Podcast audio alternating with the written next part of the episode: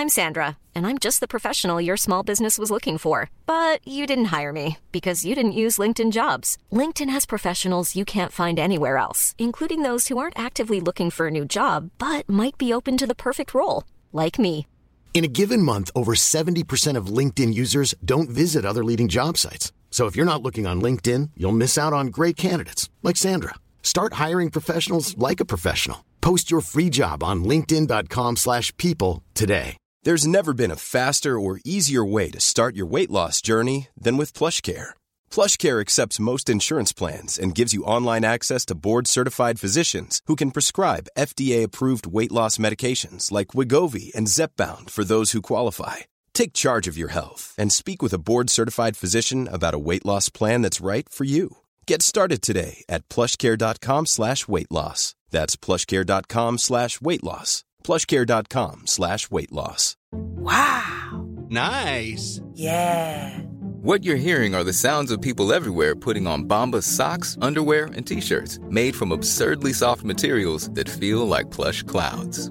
Yeah, that plush. And the best part? For every item you purchase, Bombas donates another to someone facing homelessness. Bombas. Big comfort for everyone. Go to bombas.com slash ACAST and use code ACAST for 20% off your first purchase. That's bombas.com slash ACAST. Code ACAST. This podcast is supported in part by the Bertha Foundation. please help us. We're, we're here. We, we need help. When we sit here in our island, we sit we sit as Australians. When we stand and we hold hands and we sing the national anthem, it states, and we sing it with pride. For let us all rejoice, advance Australia fair. And shouldn't that be recognized like we should be all, you know, standing and supporting each other, being Australians? G'day, welcome to the greatest moral podcast of our generation. Joining me is Lynn Doe. Hello, Lynn. Hey, Dan, how are you going? I'm good. This is our third greatest moral podcast of our generation. We are making headway here. Last week's was, or last month's rather, was with Osher Gunsberg and Mike Cannon-Brooks, which I thought was pretty good, actually. It was great. I heard so much positive feedback, and I think so much disbelief that you and I could reel in such big talent. That's right. So, Bill Gates, if you're out there, give us a call. We're ready. We're ready. Uh, now, this is on the A Rational Fear feed, and it happens once a month. It is chats with climate leaders, and the guests this month are absolutely, undeniably climate leaders. Uh, and you'll find out a little bit more about them just in a second. Um, before we do that, I just want to thank our new Patreon supporters, Damien Payne and Philip Boothby. It's very nice of you. If you want to support A Rational Fear and the greatest moral podcast of our generation, you can go to patreon.com forward slash irrational fear. Another way you can support A Rational Fear is to offset the carbon emissions from your car with Go Neutral. For every $90 sticker, Go Neutral buy 3.5 tonnes of carbon offsets, which is about the uh, Uh, average yearly emissions for a car. And then five bucks of that comes to us, and you get a little sticker. Get to put it on the back of your car, get to virtual signal to all those other fossil fuel burning machines out there. It's how everyone wants to be stuck in traffic behind a self righteous person That's- who's, you know, carbon offsetted all of their emissions. That's right. Yeah, there's- people behind you will go, "Oh, that person's better than me." Oh, whatever. I'm recording my end of the greatest moral podcast of our generation on the land of the Gadigal in Eora Nation. Sovereignty was never ceded. We need a treaty. Let's start the show. Despite global warming, a rational fear is adding a little more hot air with long form discussions with climate leaders, good and bad. This is cold. Don't be afraid. The Heat waves and drought. greatest Mass extinction. moral We're facing a man made disaster. podcast They're the climate criminals. of our generation. All of this with the global warming and the, that, and a lot of it's a hoax. The greatest moral podcast of our generation. Gumpog, for short. All right, Lynn, let's get, let's get straight into the climate news for this month. Victoria is going to be home to the largest battery in the Southern Hemisphere. Hey, you're a Victorian. How does that make you feel? Makes me feel great. Between COVID lockdown, one of the longest in Australia, and you know, proof that sometimes bigger is better. Um, super excited to be home to the biggest battery. This is great. This is like a, a classic pissing contest between Victoria and South Australia. This one is is Exactly. also a Tesla battery, but it's going to be double the size of the South Australian battery. It's all about competition. Although I have to say, SA isn't lagging behind either. They've got their new renewable hydrogen project, that's going to come online sometime soon. So I guess uh, maybe Victoria's going to get a new hydrogen project soon as well. Oh, everyone should have a new hydrogen project. It's like what you do in 2021. Do you know? Do you know anything more about that hydrogen project? Not at all, other than it's that interesting thing where hydrogen can be renewable and sometimes it isn't renewable as well. So I think it's important to note that this one will be renewable and um, that SA is already sourcing half of its energy from wind or solar, which is pretty pretty awesome. I saw this week that solar has made up 44% of uh, electricity in the grid in Australia this week, which is pretty amazing. It is. It's all of these numbers that I think we rarely get to hear about when you just listen to the climate news. It's all doom and gloom, and you're like, wait, Australia, all of these things are happening. Well, Lynn, speaking of doom and gloom, the USA is out of the Paris Climate Accord as of this week. But don't fret, because Joe Biden, who is, of course, as we know, is president elect, said uh, last week, today the Trump administration officially left the Paris Climate Agreement, and in exactly 77 days, a Biden administration will rejoin it.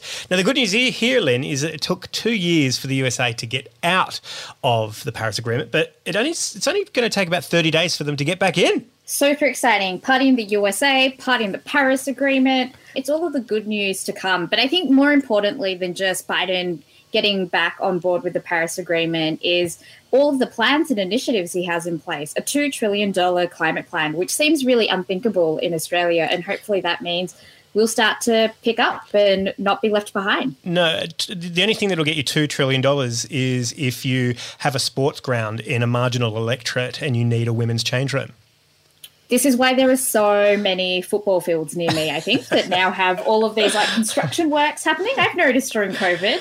This is going to be hard for the Democrats coming into this because, of course, climate change previously used to be something in the near future, but it is happening right now. Climate effects are happening so rapidly. Uh, extreme weather is causing so much havoc uh, across the world and the USA. So they're going to have to really work hard at trying to convince people to do the right thing here. One interesting big power broker, John Podesta, who is a notorious lobbyist uh, himself, running the Hillary Clinton campaigns. He is actually joining hands with the Sunrise Movement to try and get fossil fuel lobbyists out of the Biden Harris White House, which is incredible there's nothing like the old establishment joining with the new establishment to actually forge the new way forward. Um, I don't think any world really wants to see just John Podesta running things or just Sunrise running things. So hopefully they'll forge a new future of what's politically possible. Oh, what is it Obama says? Uh, the arc of history bends towards justice, but but it zigs and it zags. Is that what he says? Yep. it's just really one big scribble. Yeah. Um, depends who's drawing. Let's just touch on this, Lynn. Uh, Joel Fitzgibbon has left the front bench of the Labor Party over climate change. Finally, uh, Mr. Coal himself, member for Hunter, has said, See you later. I am out of here. There's no way Labor can win if they take up a strong climate change position, um, which I don't necessarily think is true.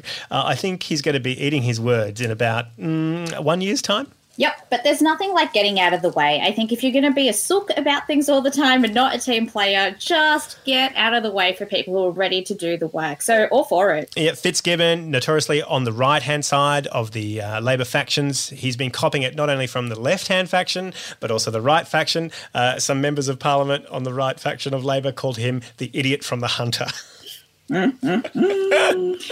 uh, so many people we're saying goodbye to. Um, in recent weeks with all of these political announcements. Now, the other big news, news and bullshit now, Adani is changing their name. Indian energy giant Adani is, uh, is changing their name from Adani to the Bravus Mining and Resources Company. Uh, according to Adani, Bravus means brave in Latin, but according to Latin experts, it doesn't quite mean brave, Lynn. Exactly. It feels like no one at the Adani or Bravus Corporation went to a private school where if you had one of those school blazers growing up, you would know that fortis is what means brave and courageous. Or even if you'd watched anything set in that sort of Roman Roman times. But it actually means crooked, deformed, some sort of mercenary. Um, I've got surprisingly very apt. Uh, and, and, and an ANU professor said it means barbarians and desperado or an assassin. I thought that is absolutely delightful that you have this coal company going in there trying to pretend to be noble, but in fact, what the reality is is that they aren't, and this is what they've done. Exactly. It sort of arose by any other name. Um, I guess a disastrous climate project by any other name still is just as disastrous. This harkens back to the time when BP changed their name in 2001 to Beyond Yes. Petroleum, and I think uh, I think it was only like four years later they were like, uh, "Let's get rid of the Beyond Petroleum. We don't need." didn't go so we- well. But it was like a really good PR stunt for a while. And I think anytime those sort of name changes happen, I always have to pause and check myself. Is this someone parodying the company or is this actually real news or is this fake news? And um, can't believe that in this case with the Adani situation, it is real. And one last bit of good news. Uh, a young Queensland man, Mark McVeigh, has made his super fund one of Australia's biggest. Take the risks of climate change seriously. He took Rest Super to court, basically because they weren't transparent on how their investments were um, polluting the world. And now Rest has kind of come to this agreement that, that not only they will be net zero emissions, but also the investments they have in their super fund will be net zero as well, which is pretty interesting. Yeah, it's great that um, the only good news coming out of Queensland isn't just the state of origin results, but also something that hopefully will bode really well for all of the other climate litigation claims out there in Australia. His lawyer, David Barnden, we've had on A Rational Fear in the past. Uh, you may remember David Barnden from A Rational Fear when he was putting together class action with teenagers suing the government for their future.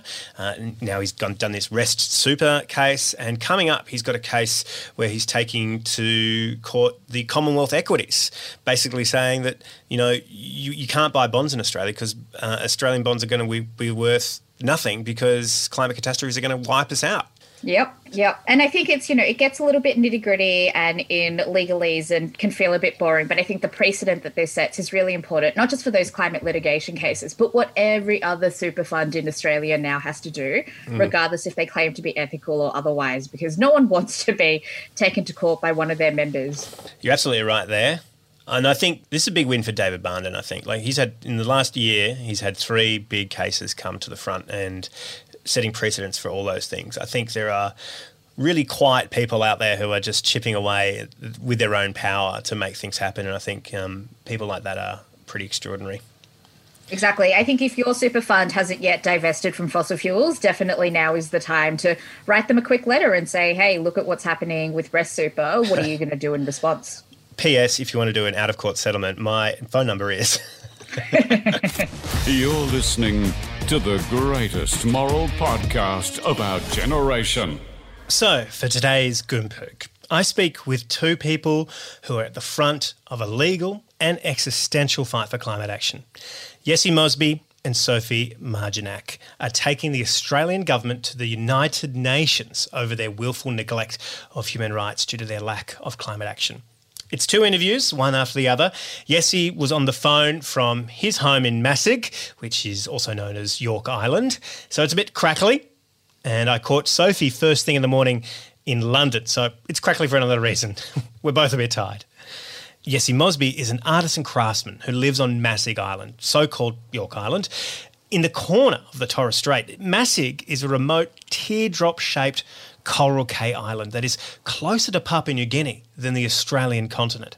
It's a tropical paradise. It's home for Yessie's family, and they can trace their history on that island for thousands and thousands of years.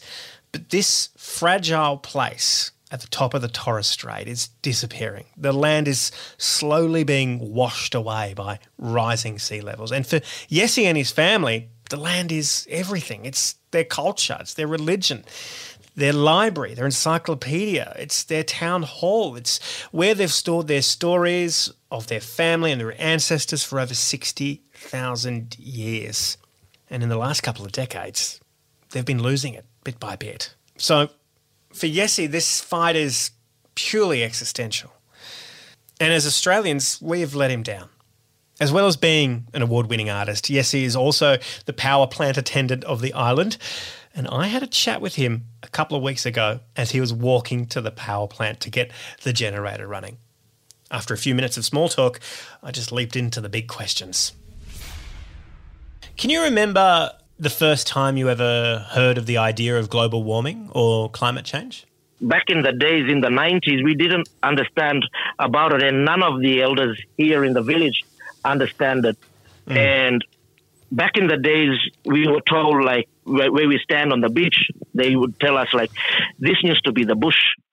and the island used to be right right out there. The beach, it's been taken away and eaten. Even in the 90s, even in the 90s, you were recognizing that uh, land was being taken away from you. Yes, but not as not as now. Like when when I mean land is being taken away, like a meter would be taken away in a year or so, mm-hmm. and gradually it, it's been washed away. But now uh, I'll give you an incident about April month last year.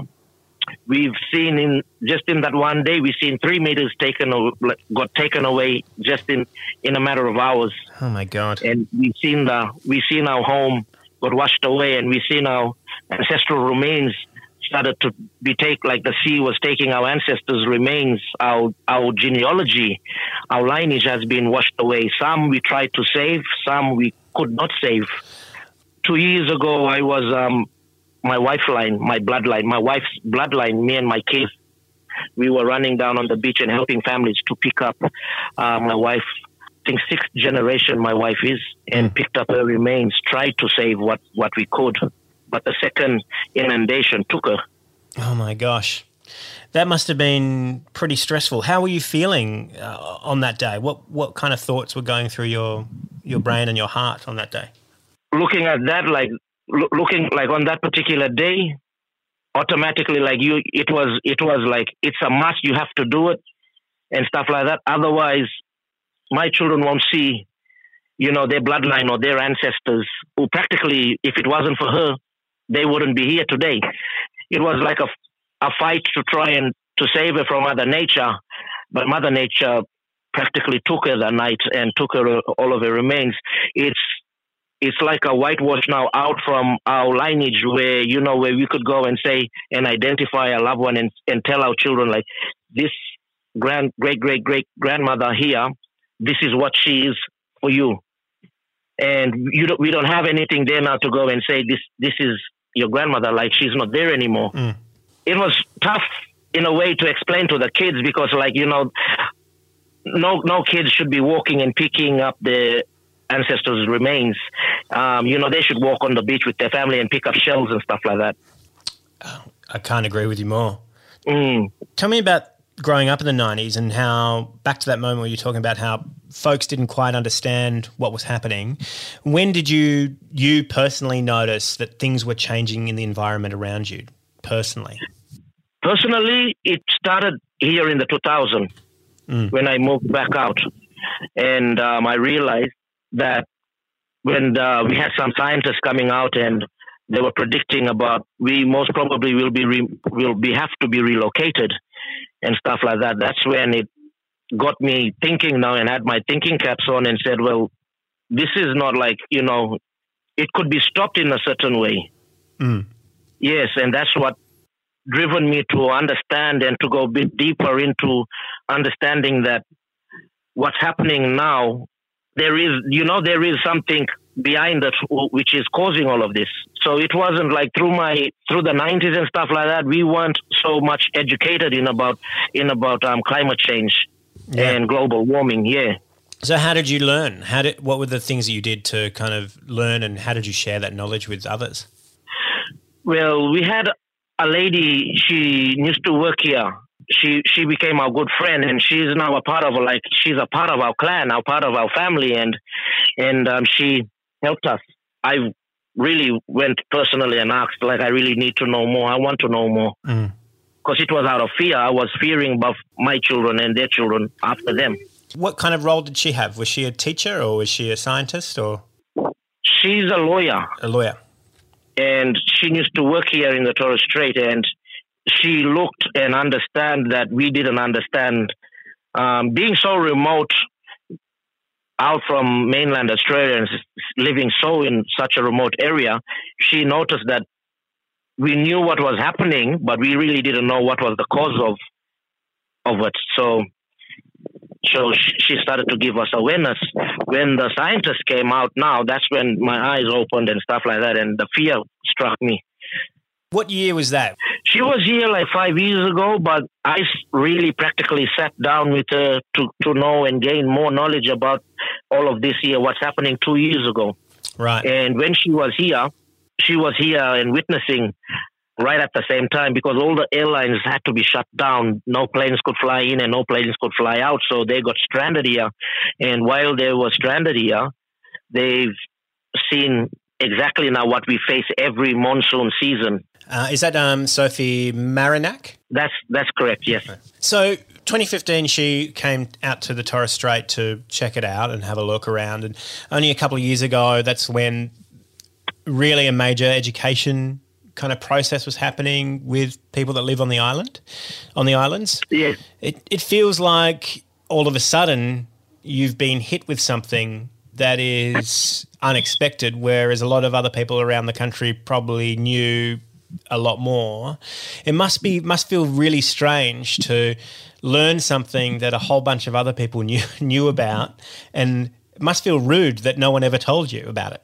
Yeah, we always ask people to come and invite, like we've invited the government to come to come to our island to have a look for their eyes and look what we what we see every day, the changes uh, in the life life how it's changed dramatically.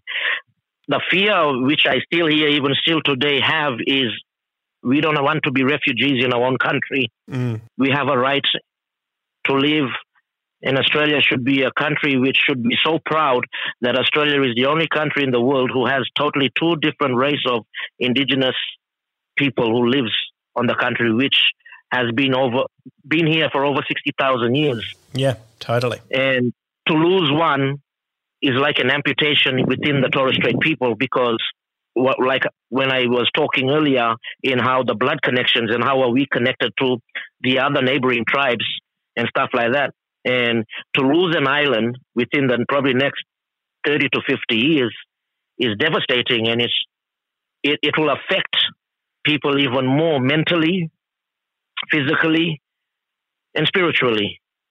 Masigia, the beautiful thing about my home, the aura around this island, it welcomes you. Mm. When you fly around my island and you come down to land, the island welcomes you before you even touch your foot on the island. and when you walk here, this whole island is sacred to us because our, our ancestral remains is scattered right through this island. This island is not only an island which provided us with shelter, protection, and food and water, it's our library, it's our school, it's our maternity ward. Our grandparents got, you know, gave birth on this island. We farewell our our families on this island our whole whole lineage, our genealogy, our whole lineage is laid and based upon this island. And not only the people who living here on Masig, but also the families who which was married out and blessed other islands around the Torres Torres Strait who have blood connection back to this island. This island is love, this island is powerful and it's it's sacred. It's our home. What kind of conversations are you having with your families and friends about climate change right now? Like, what what what do you talk about? We always talk about every time when it comes to the full moon time, when it comes to the peak of the king tides. Mm. We talk about it a lot, especially when the wind rises and stuff like that. It's it it uh, concerns. It leaves great concerns to us, Yeah. and we always talk about like how can we try and save what we have and how can we try and preserve what we have now from further inundation and further erosion How does it feel to know that your people are not necessarily responsible for climate change, yet your people must be the first to immediately adapt and change yourselves and your culture because of it? Does it make you angry? It, it, it, it, makes us feel like you know it makes us feel like little kids where like little kids where they you know get they they're being neglected Mm. they're being child abuse that's what we feel Right. we're feeling because we know contributors to what's happening now but yet we're the first ones to get the cane we're the first ones to get caught we're the we're, we're suffering Yeah. Does it feel lonely in that same respect? It feels lonely in this respect here because when we cry out, we're not being heard. Yeah. We're trying our best and we're trying to go through every, like, we, we, we know the saying that, like, you know, when one door is closed, there's many more will open. So we are running now and trying to open every single doors and seeking help. The funny thing is, our, our forefathers, my, both of my grandfathers, they joined the army to fight for the country all of us, and we're, our, our forefathers, our, our grandparents, they've all contributed so, so much to Australia, to the government, and yet they we're still fighting here at the back here and trying to get like you know recognized and say like like please help us we're, we're here. We, we need help. When we sit here in our island we sit we sit as indigenous australians. We sit as Australians. When we stand and we hold hands and we sing the national anthem, it states, and we sing it with pride, for let us all rejoice, advance Australia fair. And shouldn't that be recognized like we should be all, you know, standing and supporting each other, being Australians? Yes, I want to know about this UN project. Tell me, what are you doing about taking the Australian government to task over climate action at the UN? How does that work? First of all, we invited the Australian government to come up to our home to to to to, to have a look in what we're facing. He refused our invitation, which made us go a bit further. Like I was saying earlier, that our voice is not being met. We're singing out for help. The only thing we want is to reduce all the ammunition, uh, the thing for the the minings and stuff like that. By reducing them, it'll give us better chance to live longer here on our island. Mm. And this is why we're taking the next step to the UN. It must feel so unfair that a, one group of Australians can profit off the emissions that are going out, and yet your home is literally being taken away from you because of it and because of other people around the world. That just must feel so unfair. So unfair. It's so unfair. It's just like we're we're running around screaming our heads off, and only us, only our, our, only like you know, only we are hearing our own voice. Tell me more about the United Nations project. How did you develop this idea? We made us uh, to go down this way because of the Paris Agreement, and we said like, if this is not gonna like thing, if the government's not gonna respond to us and stuff like that, this is where we're gonna go. So we seek help and the lady uh, Sophie came up and said she would love to help us and support us in this. Great. And where are you now? What's what, what's the what are the next steps with this project? The next step now is, is at this moment it's like a waiting game, but it's most probably going to be next year. The COVID nineteen is playing a very big part, which um, now is like actually like a waiting game. You don't have a lot of time to wait. No, as as we're waiting, we're we're we're looking at our home home getting eaten away. Have you met other people around the world who support your cause?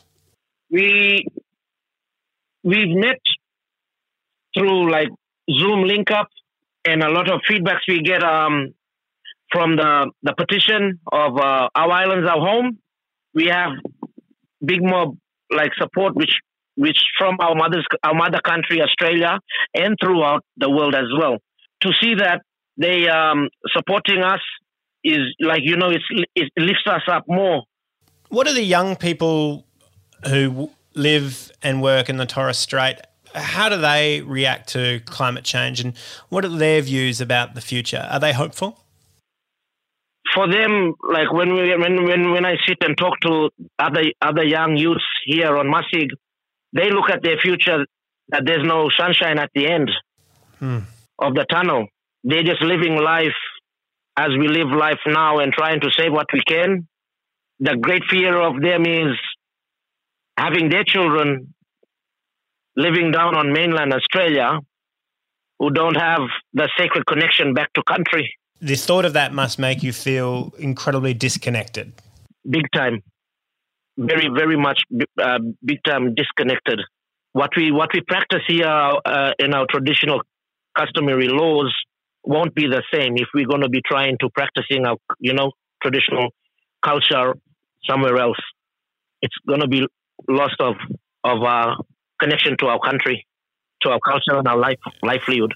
If worse comes to worse and you have to move country, do you think there is hope to rebuild culture at all?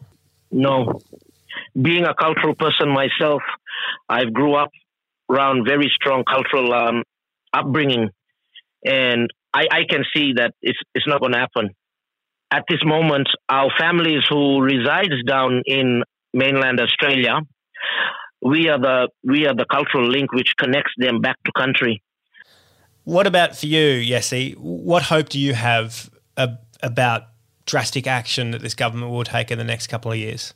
I'm believing in faith, and I know that the Australia government will eventually act upon their words and help us.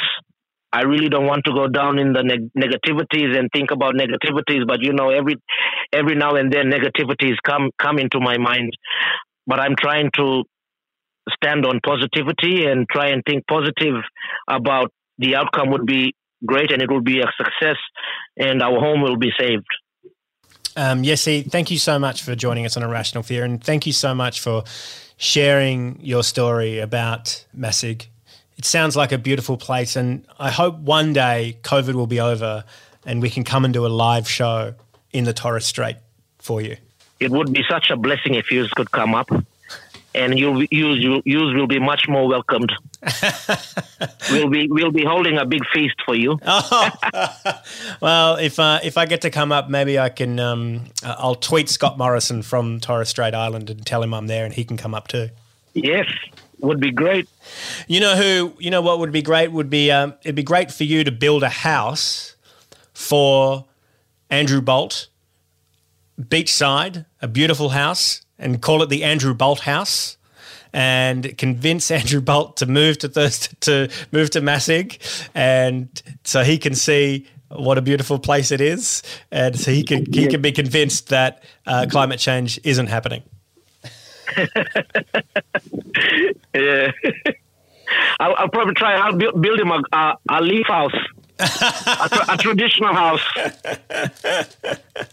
so, so you'll, so you'll have a first first insight in how we lived.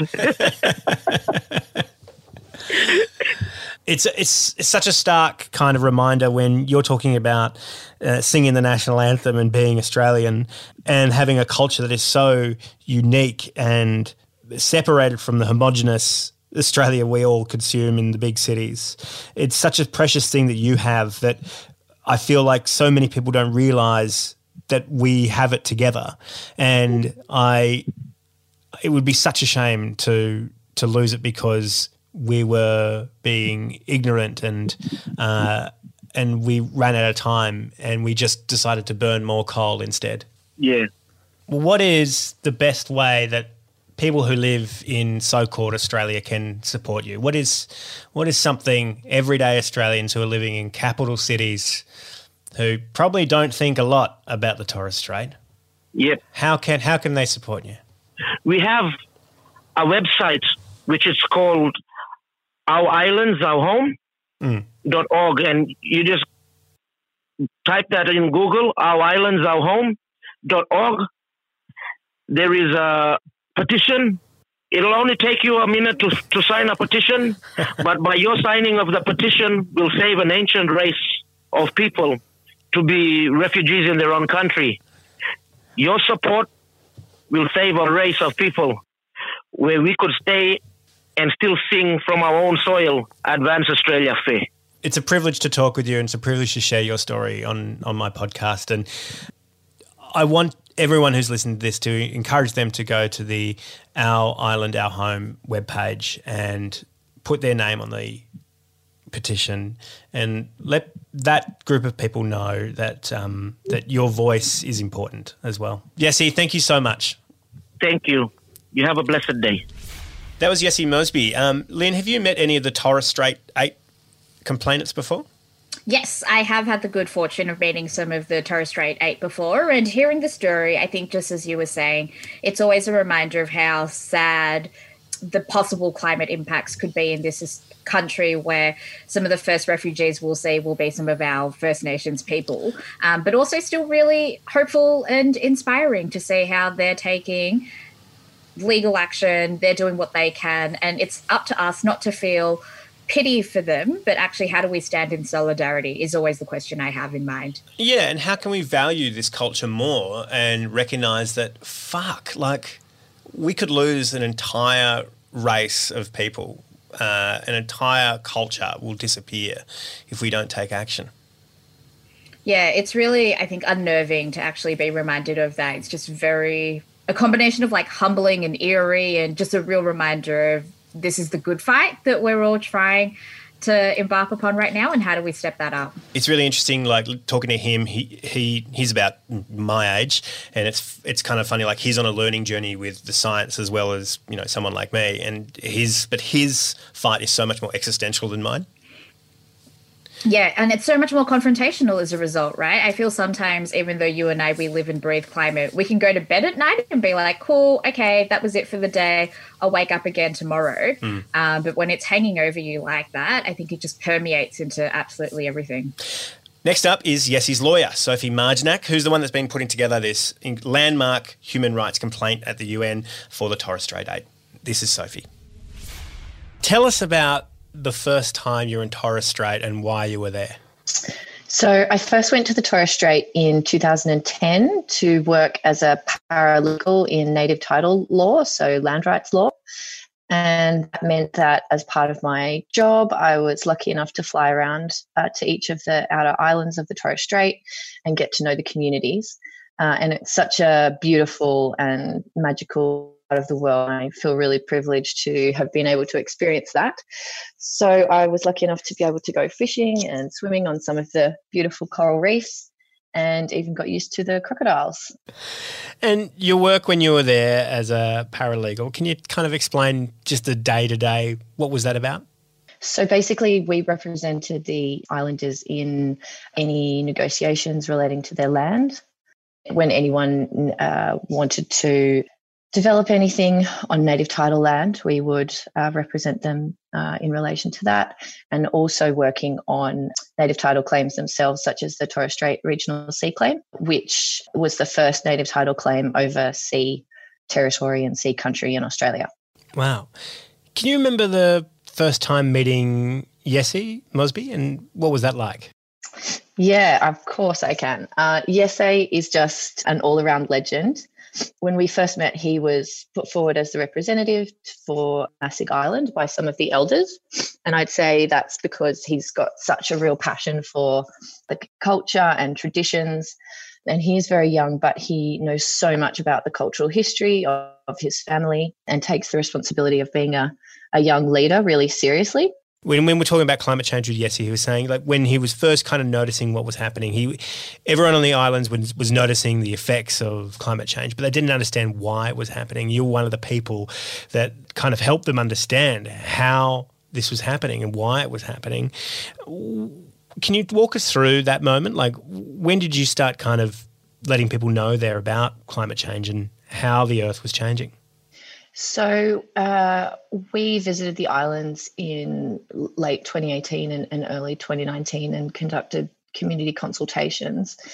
Uh, and we also conducted an analysis of the legal options for the communities and discussed that with them.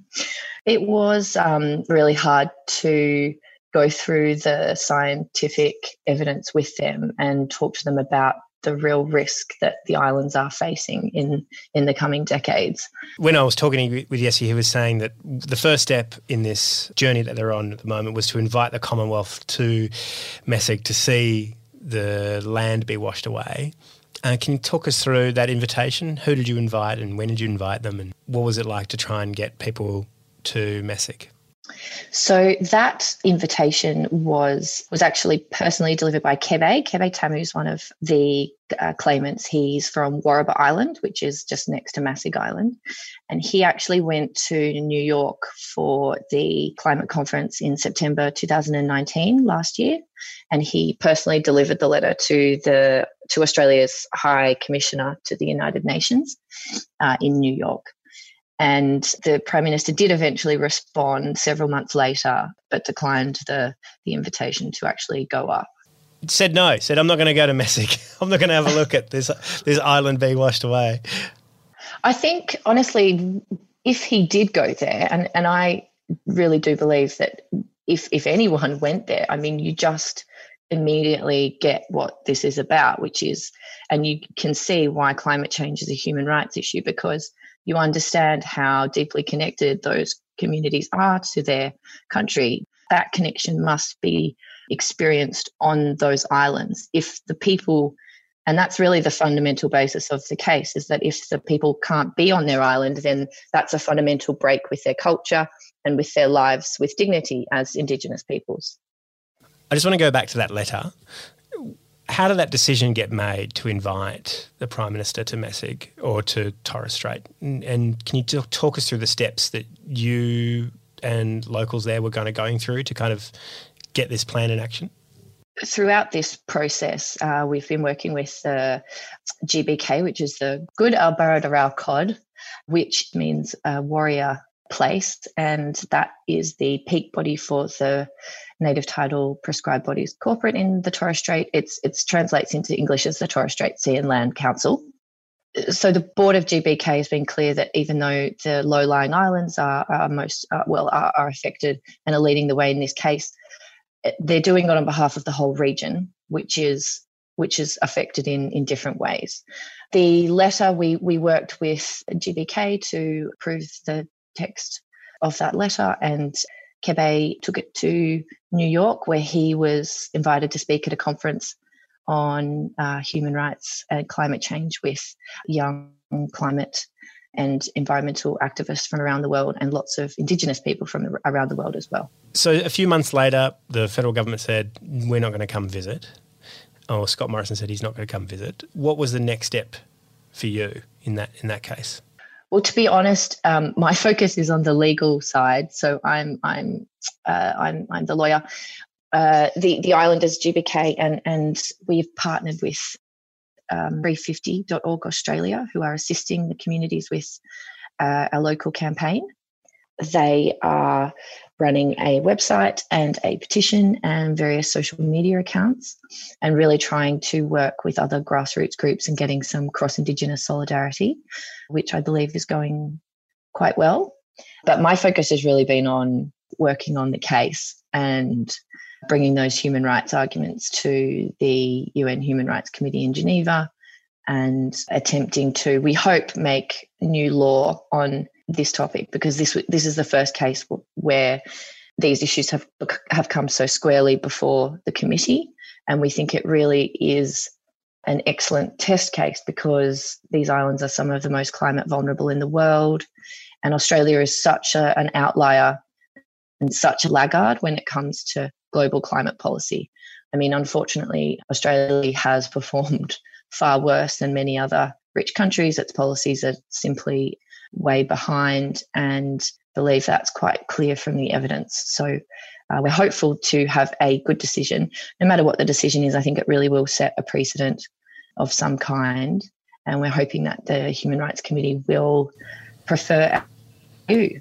And how long do you think this process is going to take? Like, at what point will you get an answer from from the UN? I suspect they will make a decision next year and we're very hopeful that that it's earlier in the year rather than later. But of course, these processes do move relatively slowly. And what are the actual ramifications for for the Australian government if the UN comes down on the side of the Torres Strait Islanders and and the people of Masig and uh, I mean, the, Australia has a long history of ignoring the UN. Is I guess is kind of what I'm saying. yeah. are there any Are there any actual ramifications? Will there be a reason to be compelled to to change the way they go about climate action?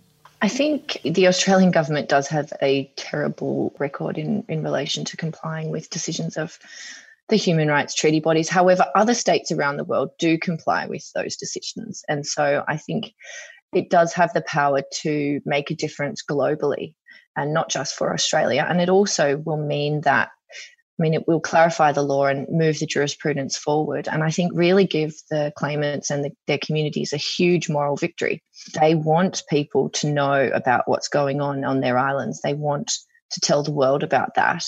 And they want their fellow Australians to see how precious the Torres Strait is and how that, that connection, that cultural connection is at risk.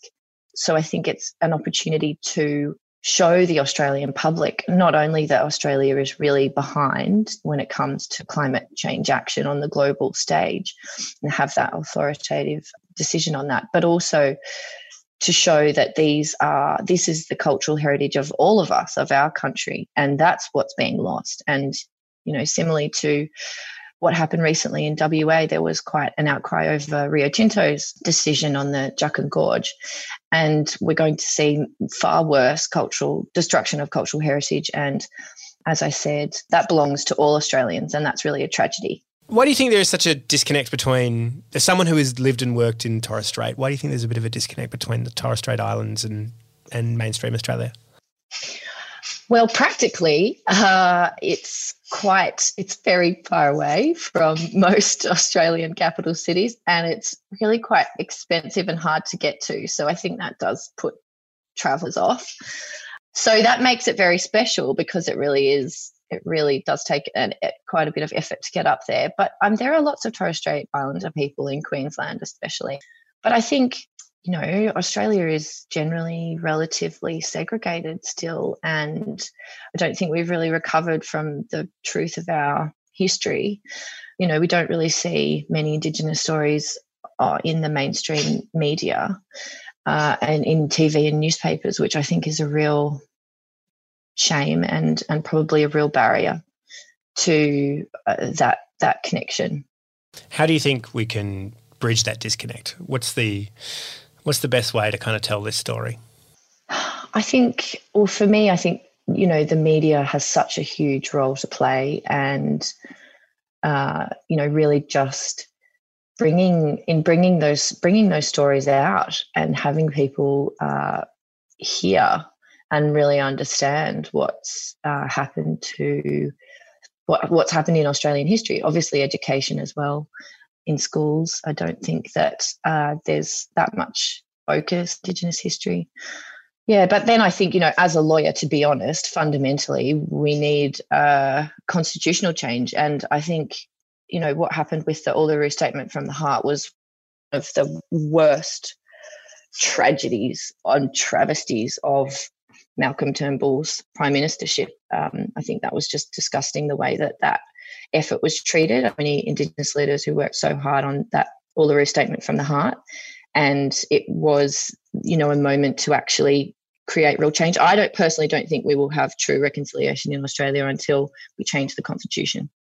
Constitution, and and, and that is essentially a treaty that um, sets up the fundamental building blocks of our nation, and and uh, that is that is what we need to do, and and that I think I don't think we can move forward until we've had come to terms with the past. And that's the basic truth of reconciliation is you have to you have to be honest about the past and then you have to come together and decide to walk forward together into a new future. And i think that's what we need to do. As someone who's based in london and you know you, you work all over the world how do you explain that pain to people around the world that australia has? How do you explain how backward we are all the time?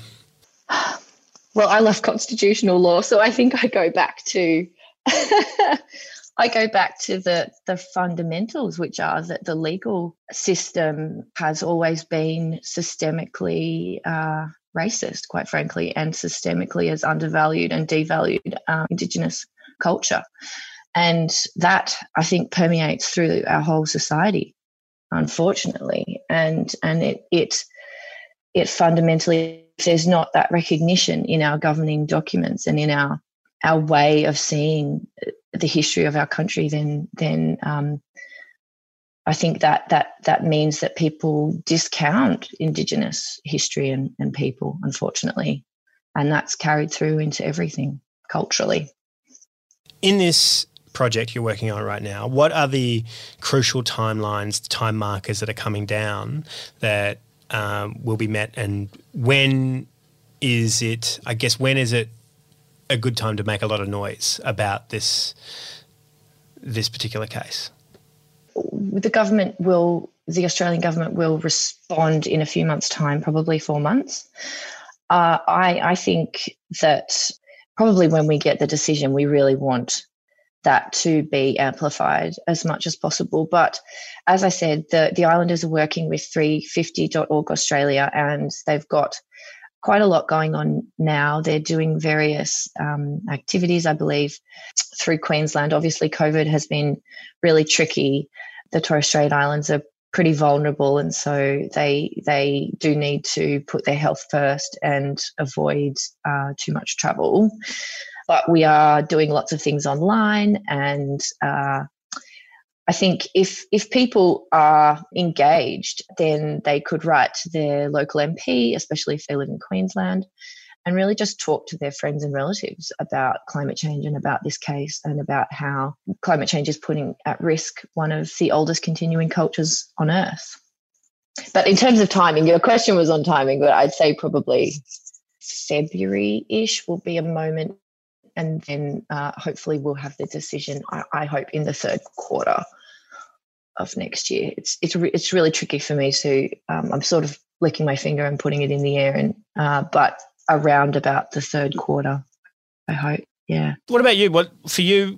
Who are your heroes in this space? Like, who do you look at and go, "Damn, oh, you know what they've done in the past is great, and I'm a big fan of their work, and I'm trying to do that." I think probably my heroes are the political leaders and elders in the Torres Strait who are constantly working so hard in this system that's set up against them to get their voices heard and the, the needs of their communities heard by government. And um, especially, I mentioned the Uluru Statement from the Heart, but all of the work that went into that uh, and the Indigenous leaders who who came together to to build that, I think that was really impressive and uh, and such a huge achievement. GM Poog, the greatest moral podcast of our generation. Well, that was Sophie. Thank you very much, uh, Lynn, for joining us on on the greatest moral podcast of our generation. Always great to be here. And big thank you to Yessie, Sophie, and Jacob Round on the Teppanyaki timeline. Uh, please, if you like the show, chip in on Patreon, patreon.com forward slash irrational fear. Right now, though, I have got a sneak peek of a new podcast called Staying Human. It's a podcast designed to put the moment we're living in right now in perspective. Uh, life is hard because we're living through a dehumanizing pandemic. We need to take care of ourselves and each other, and uh, it's all about what humans need to get by. It is hosted by uh, a humanist chaplain at Harvard. His name is Greg Epstein, and I had a listen to it, and it's pretty good. So I've got five minutes for you to have a listen to. And if you enjoy it, check out Staying Human on your favourite podcast player. Thanks a lot. See you next month or next week on A Rational Fear. Thanks, Lynn. Bye. When I dropped my son off on Tuesday, March 10th, I had no idea that the world as I knew it was about to change forever.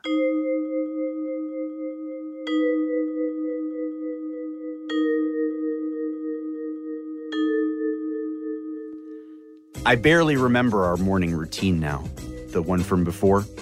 My wife would rush out the door by 8. Axel's daycare center opened at 8:30, but we straggled there around 9:45. We did something different every morning. I'd wrap him in painter's tape and we'd sing Tape on me to the tune of a-ha. He'd climb on my knees and, and we'd play Jump the Shark. We got obsessed with YouTube videos of Russian excavators stuck in quicksand. It, it was the first consistent, conscious experience of unconditional love in my adult life. And it was slowly starting to make me feel human in a way I never really had before. On March 10th, I dropped him off and I pulled out my phone to check Twitter on the way home. Harvard just gave students five days to pack all of their things, move out, and go home, read the tweet. Many can't go home because of costs and travel restrictions, and they provided no guidance. And we're expected to go to class for the rest of this week? That was Hakeem a senior computer science major from Jamaica. I'd met him a few months earlier after a thread he tweeted went viral. A beautifully self aware, vulnerable reflection on possible racial bias in the ways computer science faculty sometimes engage with students like him. Hakeem is a gifted writer. He is a passionate and compassionate young leader who turned a bad experience into a platform to fight for thousands of other students who might not be so able to fight for themselves. So it, it crushed me to think if even he can't cope with this situation, stranded, shut down, afraid, unsure what to do next, much less how to manage the pressures of college, then how were others going to manage? Not just at Harvard, but all across the country and, and even the world. I responded without my typical overthinking Hakeem, this is what chaplains and other advocates are for. If it's virtually impossible to go home, then you or others in your position will likely need to ask to stay. If anyone at Harvard gives you any crap about that whatsoever, that is when you call somebody like me. My name is Greg Epstein, and I'm the humanist chaplain at Harvard and MIT. That's like clergy for atheists, agnostics, and the non religious. I've dedicated my life to helping people for people's sake in good times and in times just like this.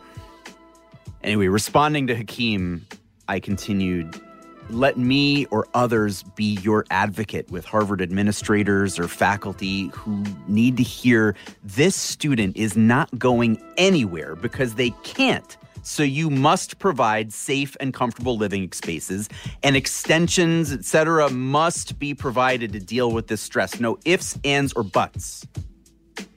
As hundreds of thousands of people liked or responded to Hakeem's thread, I was shocked to see them also respond to my response by the thousands. This made me cry, responded the Daily Beast's Molly Jong Fast, an influential writer whose mother's influential writing influenced me as a teenager. Doctors, actors, scholars, and dozens of random strangers stopped by on my page to comment or say thanks, but all I'd done was send literally a couple of tweets.